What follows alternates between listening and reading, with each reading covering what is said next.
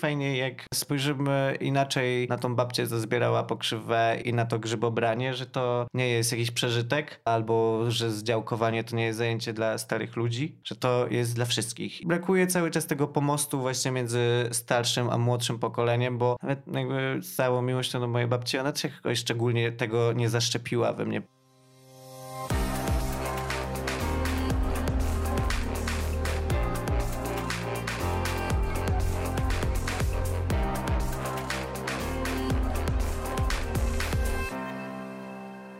Krzysiek Grzyman, dzień dobry. To jest e, kolejny odcinek Zielonego Podcastu. Ostatnio rozmawiałem tutaj z Grześkiem Łapanowskim i opowiadał e, Grzesiek e, o takich nowych technologiach i o projekcie, w który on jest zaangażowany. Chociaż w sumie nie wiem, czy on o tym powiedział w podcaście, może ja nie powinienem tego mówić, może on mi to powiedział prywatnie. No nieważne. To w takim razie stop, cofnijmy. To powiedzmy, że są takie nowe pomysły i nowe rozwiązania na świecie, żeby w mieście hodować warzywa i no, różnego rodzaju zieleninę. Powiedzmy zielone. Hodowle odbywają się oczywiście w formie nieco innej niż moglibyśmy to robić na polach. No a dzisiaj porozmawiamy o tym, co chyba nam jest bliższe, czyli o takim miejskim czy podmiejskim ogrodnictwie. Razem ze mną Sebastian Kulis, Roślinne Porady. Dzień dobry. Dzień dobry, witam. Który też zna Grześka Łapanowskiego, więc może się domyślać, co tam Grzegorz aktualnie robi. Słuchaj, to zacznijmy od tego e, podmiejskiego czy miejskiego ogrodnictwa. Czy to jest w ogóle w większej skali możliwe do zrobienia? Ty masz duże doświadczenie, prowadzisz e, swój, chociaż jak to brzmi, prowadzisz swój ogródek. E, no ale masz swój ogródek, uprawiasz go już bardzo długo. Czy tobie się wydaje, że na większą skalę to byłoby możliwe? A, tak, znaczy wręcz jestem pewien, bo patrzę na, no oczywiście na zagranicę, na wzorce zagranicy.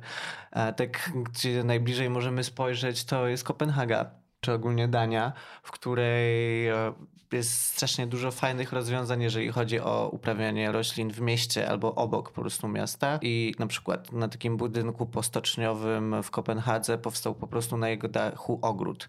E, w tym ogrodzie uprawiano rośliny, które od razu serwowano w szklarni, która też była na tym dachu i to funkcjonowało jeden sezon. Akurat to było jako taki projekt, ale koniec końców ten projekt się udał. Na przykład właśnie w, w całej Danii, też blisko Kopenhagi jest po prostu mnóstwo ekologicznych małych farm, które albo są jakieś ogólne, albo specjalizują się w jakichś pojedynczych roślinach i one fantastycznie współpracują z restauracjami, czyli na przykład do jednej restauracji dostarczają pak choye, do drugiej dostarczają sałatę, a te restauracje na przykład zostawiają zielone odpady, oddają te farmie i ta materia organiczna wraca, więc to działa na takiej fajnej zasadzie ciągłej współpracy.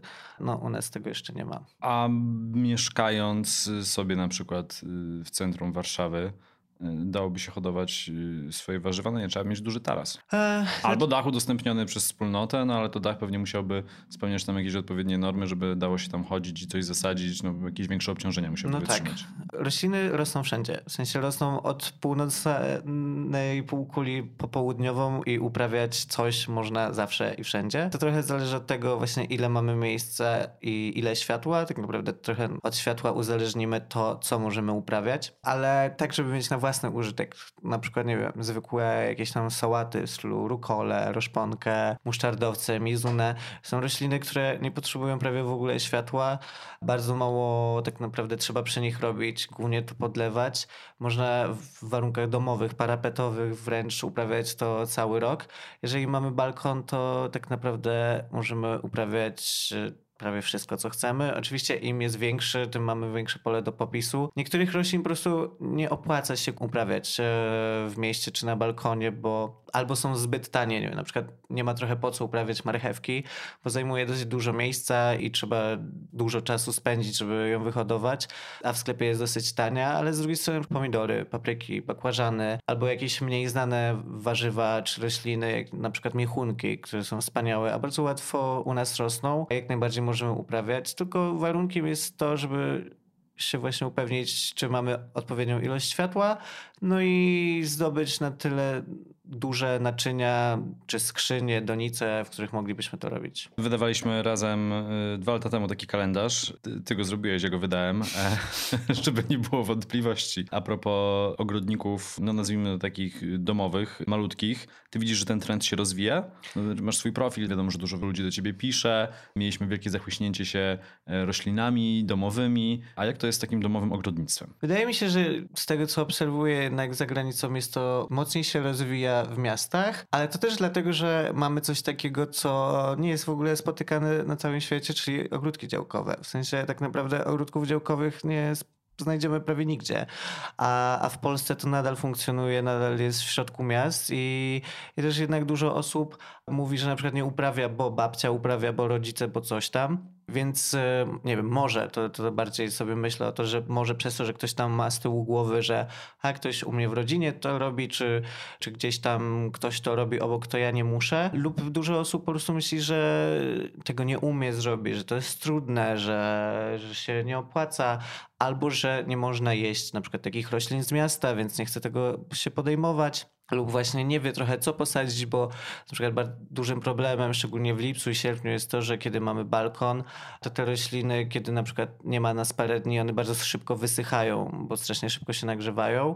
Także wydaje mi się, że może trochę lenistwa, może trochę też właśnie takiego gdzieś poczucia bezpieczeństwa, że o, ktoś tam robi, to ja nie muszę ale bardzo dużo osób jednak się też e, interesuje nadal e, tymi roślinami domowymi, domowymi. E, wydaje mi się, że to trochę też działa na zasadzie takiej choroby. Znaczy najpierw się interesują tymi domowymi, zaczynają widzieć, że im to wychodzi, że to nie jest takie trudne i powoli się przerzucają.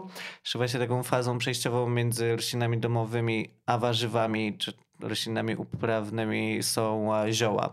Więc jak już wiem, że ktoś mówi o ziołach albo pyta mnie o zioła, to zaraz będzie mnie też pytał o warzywa. Ogródki działkowe to jest w ogóle ciekawy i wdzięczny temat, bo z jednej strony super, że one są, a z drugiej strony no prawie wszystkie są rozdane i temat zamknięty. No to...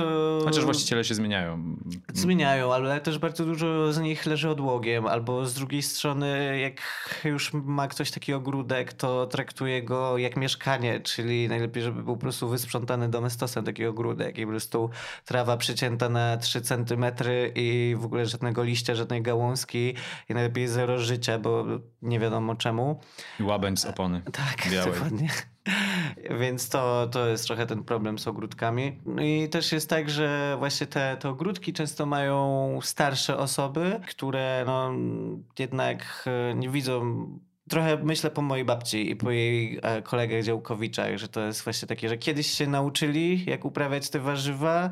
W latach 80., 90. przyszło bardzo dużo tych wszystkich sztucznych nawozów i oni nie są do końca świadomi, że to nie jest dobre.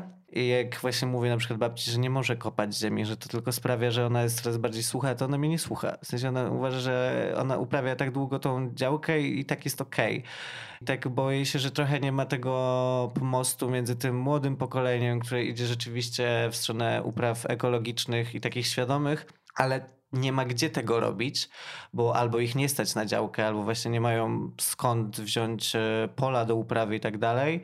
A tymi dziadkami, którzy no, mają te działeczki, ale nie chcą nikogo słuchać. Zanim przejdziemy do tego, jak y, twojego na pewno ulubionego tematu, czyli jak zacząć, ale będziesz mieć taką odpowiedź, już gotował na 60 sekund. To jeszcze pytanie wcześniej, e, a w ogóle y, w tym, to, to jest mit, że warzywa uprawiane w mieście zawierają zbyt dużo nie, na przykład metali ciężkich i dlatego nie powinniśmy ich jeść? Y, czy, czy to jest mit, czy to nie jest mit? One zawierają fakt? tak śladową ilość tych metali ciężkich, że naprawdę musielibyśmy ich jeść dziennie wiadro, powiedzmy. W sensie, że musielibyśmy naprawdę jeść tego strasznie strasznie dużo, by w ogóle coś zostało w naszym ciele. Zapominamy, że po pierwsze rośliny same w sobie są filtrem, dlatego czyszczą nam powietrze, a, a z drugiej strony nasze ciało jest ogromnym filtrem i na co dzień pakujemy w siebie tyle różnych toksycznych substancji, że zjedzenie liścia z marszałkowskiej na pewno nam nie zaszkodzi. Nie, oczywiście lepiej wybrać warzywa, które rosną gdzieś tam dalej od centrum, czy, czy nie są należone bezpośrednio na no właśnie jakiś smog czy spaliny, ale na pewno nie możemy się bać wyhodowanych w centrum Warszawy pomidorów. To jak ktoś chce zacząć swoją przygodę z takim ogrodnictwem na taką skalę, żeby coś już zjeść później, a nie tylko żeby popatrzeć, to czego powinien zacząć i w ogóle od czego powinien zacząć planowanie całego tego projektu? Ale to chodzi o działeczkę czy bardziej o balkon? Wydaje mi się, że jednak działeczka. No, z balkonu aż tyle nie wyhodujesz. Wyhodujesz sobie pomidorki No tak. i, Eee, i zioła.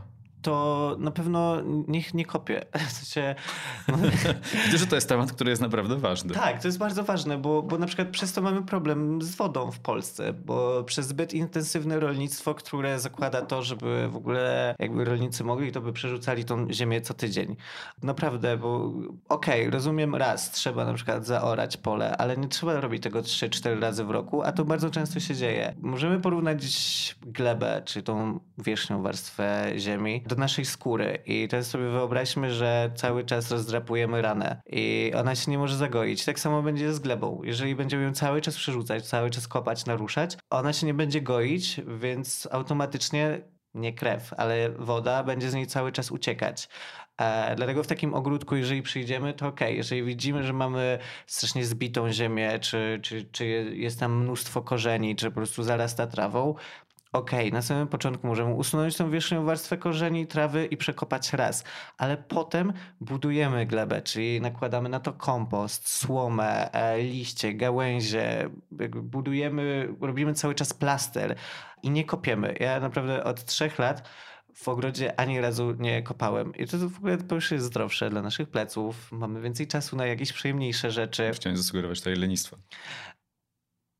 Nie lenistwo. W sensie, jeżeli ktoś ma ogródek, wie, że trochę trudno być leniwym w ogrodzie, bo nawet, to znaczy ja, ja wiem, że nawet leżę, nie jestem w stanie leżeć dłużej niż 15 minut, bo chcę po prostu coś tam robić i po prostu jakby, po prostu chce się to robić. Ale no, to jest niepotrzebne i to też właśnie sprawia, że nie ma tej wody, która by się jednak nam przydała. No i z drugiej strony jest to oczywiście ekologiczne i nie trzeba wydawać tyle na wodę. Trzeba się też przejmować. E, Do tego im mniej podlewamy, tym rośliny stają się samodzielne.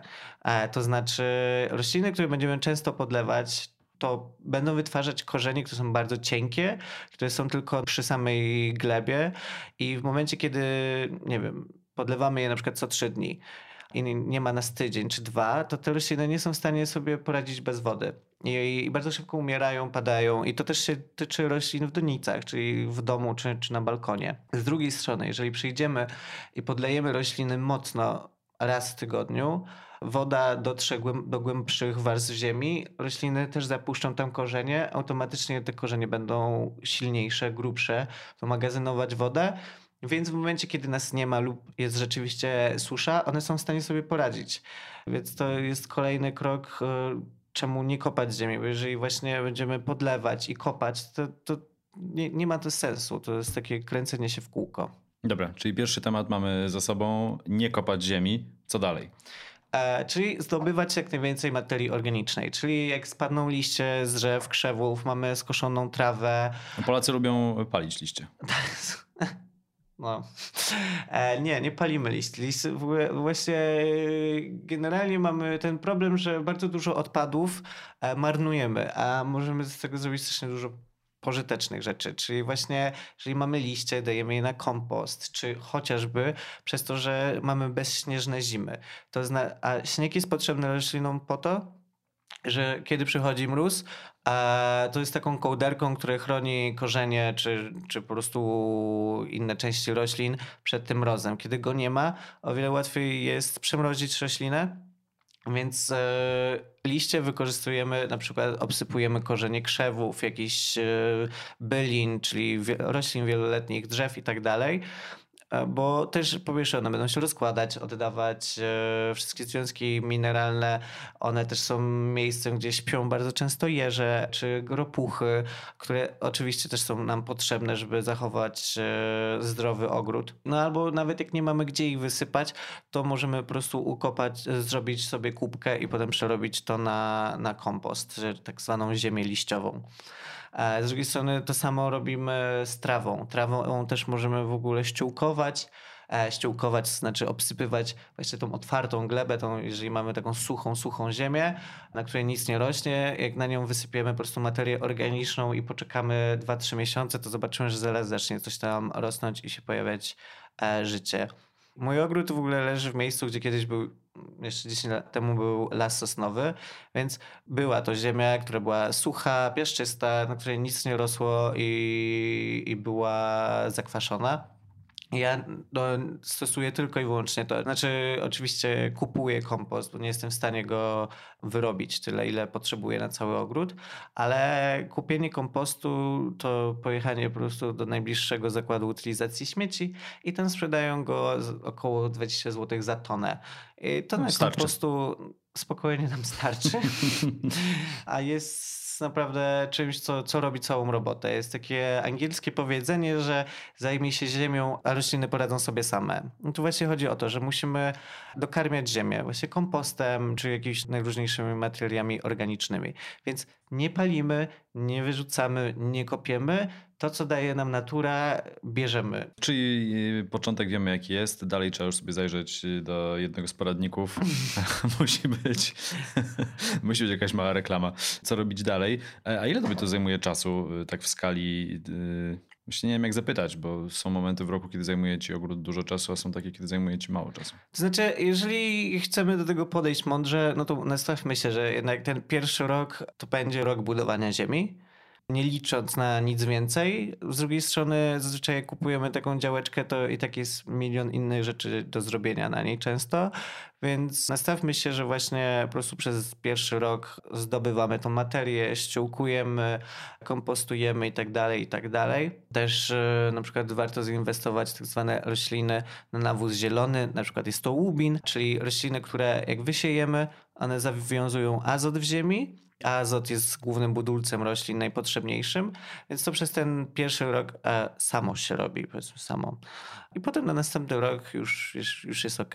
Ogród jest tak naprawdę czymś, czego się nie da skończyć. W sensie to nie jest, według mnie, to, to jest jeżeli idziemy w tą naturalną stronę, to tak jakbyśmy mieli taki zamiar, kiedy las będzie gotowy.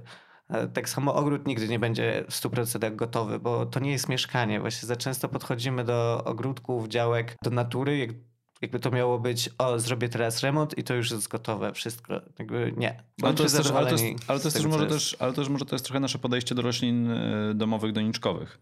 Że wszyscy chcą mieć te idealne okazy i jak później widzą, że w tym bananowcu ten liść jeden to tak już wygląda tak. Jak naprawdę wygląda w naturze, to już nam się nie podoba, bo on nie wygląda jak z obrazka i jak z rendera. Dokładnie. No, to, to jest takie, e, jak ja trochę też to porównuję do tego, że jak są takie wzorce i ideały z piękna z magazynów e, jakichś modowych powiedzmy. Tak samo mamy jakieś sztuczne wyobrażenie często o ogrodach właśnie czy z telewizji, czy z magazynów ogrodniczych, że, że to jest takie wszystko wypielęgnowane, silniące i tak dalej. Musimy mieć świadomość, że te zdjęcia też są często zrobione pod sesję, że te rośliny są posadzone pod sesję. E, musimy gdzieś tam skończyć z tą taką manią perfekcjonizmu jakiegoś dziwnego, bo natura sama sobie jest perfekcyjna na ten sposób, że sama sobie ze wszystkim radzi. To znaczy, to będzie nas zawsze wprawiać w kompleksy i, i, w tym, i w życiu naszym, ale też jakby właśnie w życiu takim ogrodniczym i jakieś dążenie do dziwnego jakiegoś ideału raczej bądźmy właśnie zadowoleni z tego, co mamy i no, takie trochę banał, ale to, to działa. A jakie, a jakie błędy popełniają najczęściej tacy domowi ogrodnicy, poza tym, że nie mają cierpliwości i po pierwszym sezonie sobie odpuszczają? Źle podlewają i właśnie to z, źle podlewają i to często nie jest złe podlewanie, że za mało, tylko w zły sposób. A, czyli właśnie tak jak mówiłem, że na przykład bardzo no, powiedzmy, rozmawiam z ludźmi zawsze jak e, prowadzę warsztaty na ten temat, to zawsze pytam na początku, w jaki sposób podlewają rośliny. I mówią, że na przykład co trzy dni albo co cztery dni. I tak po trochę. Albo że jak widzą, że roślina się taka robi żółta, to leją im jeszcze wody, leją jeszcze wody i ona umiera. Bo e, wtedy je przelewamy po prostu. I jeżeli za często je podlewamy, to gniją im korzenie i one się właśnie robią żółte od dołu. Jeżeli widzimy, że końcówki roślin, końcówki liści robią się kruche i brązowe, to znaczy, że jest rzeczywiście za sucho. Ale jeżeli liście całe robią się żółte, mają one za mokro. I, I to jest najczęstszy powód. Szczególnie kochamy podlewać kaktusy, których w ogóle nie trzeba podlewać, szczególnie teraz e, od października do marca. Ja wszystkie tak zwane kaktusy i sukulenty podlewam raz w miesiącu i to naprawdę im wystarczy.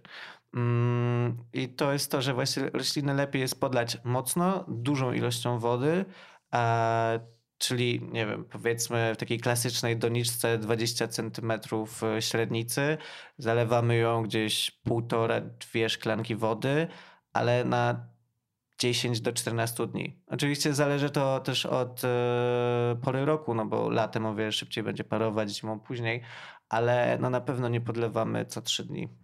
Byłeś też, nie wiem czy jeszcze jesteś, ale przewodnikiem po ogrodzie botanicznym. Tak. Tutaj y, w Warszawie, więc spotykasz się często z młodzieżą. No na warsztatach spotykasz się raczej z tą trochę starszą y, młodzieżą, dużo ludzi do ciebie pisze wiadomości. Y, to jak oceniasz podejście Polaków, jeżeli chodzi o naszą naturę piękną, polską, w ogóle podejście do środowiska? Znaczy, Ci ludzie, którzy się do mnie odzywają, oczywiście to będzie ta grupa, którą to ciekawi, więc ja, ja nie będę miał styczności z osobami, które mają to gdzieś.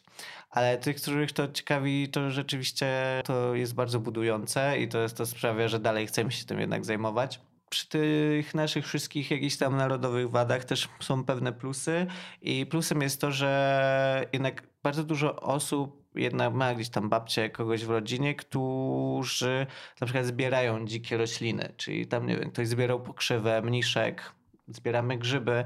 Na zachodzie i tak w ogóle na zachodzie, no generalnie jest to mało popularne, prawie nikt e, nie wie jak to robić, co zbierać, ludzie się boją tego. Więc to jest plusem. A jednocześnie jak weszło w życie Lex Szyszko, które zresztą całe szczęście już nie obowiązuje i można było wyciąć drzewo na działce, to Polacy ruszyli po piły łańcuchowe.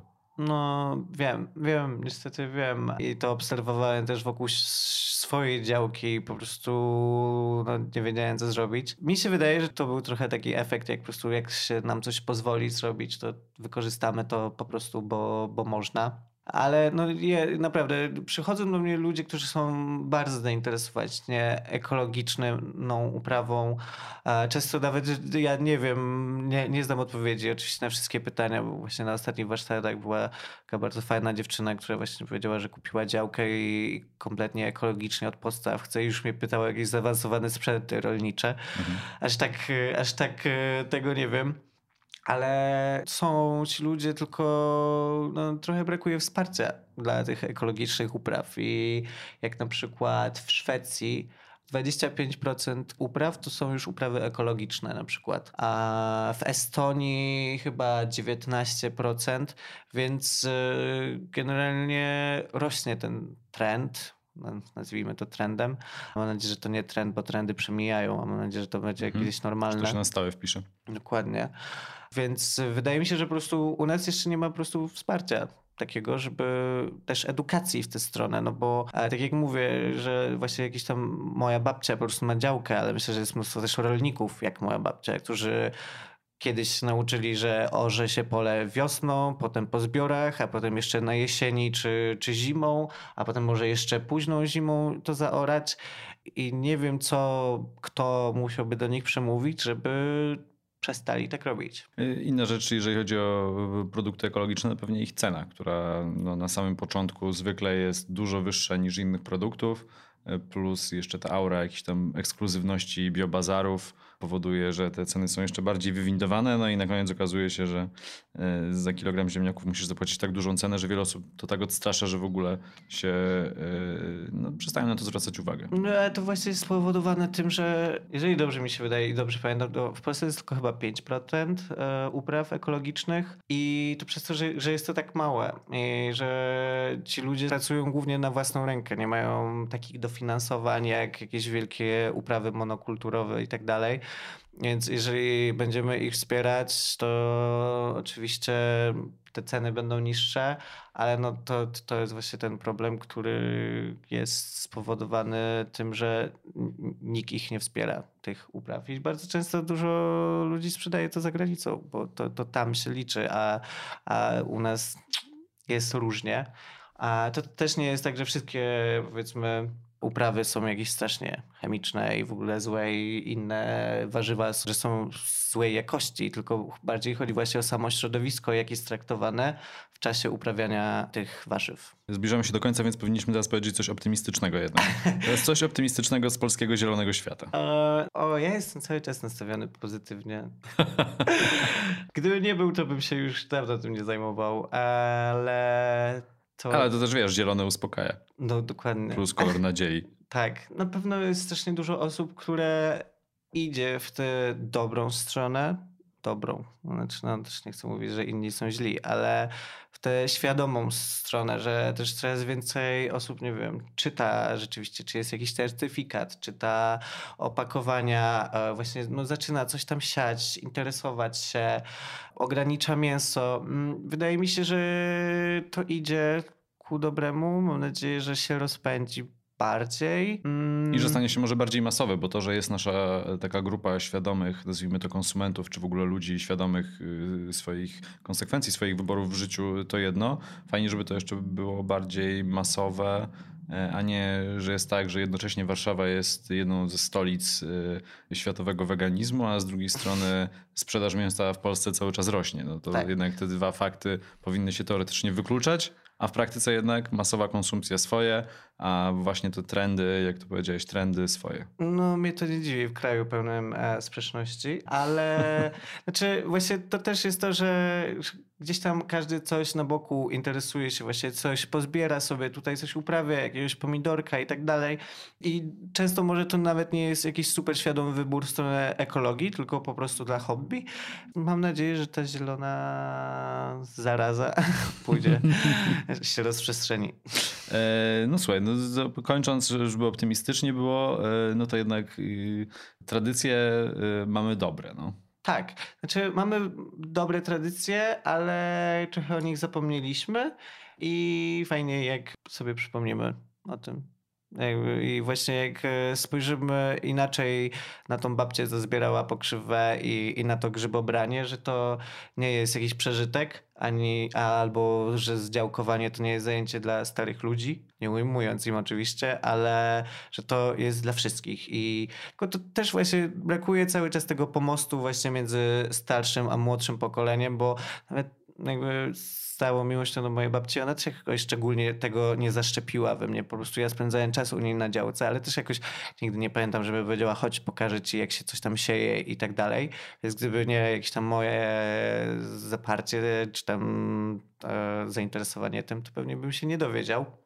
A więc e, to też fajnie, gdyby jednak ci starsi ludzie byli w stanie powiedzieć: chodźcie, pokażemy wam, co umiemy, a wy nam też coś pokażecie. Jeśli komuś teraz zapaliła zielona lampka zainteresowania e, ogrodnictwem przydomowym, czy to tarasowym, czy e, ogródkowym, to Sebastian wydaje nową książkę w tym roku.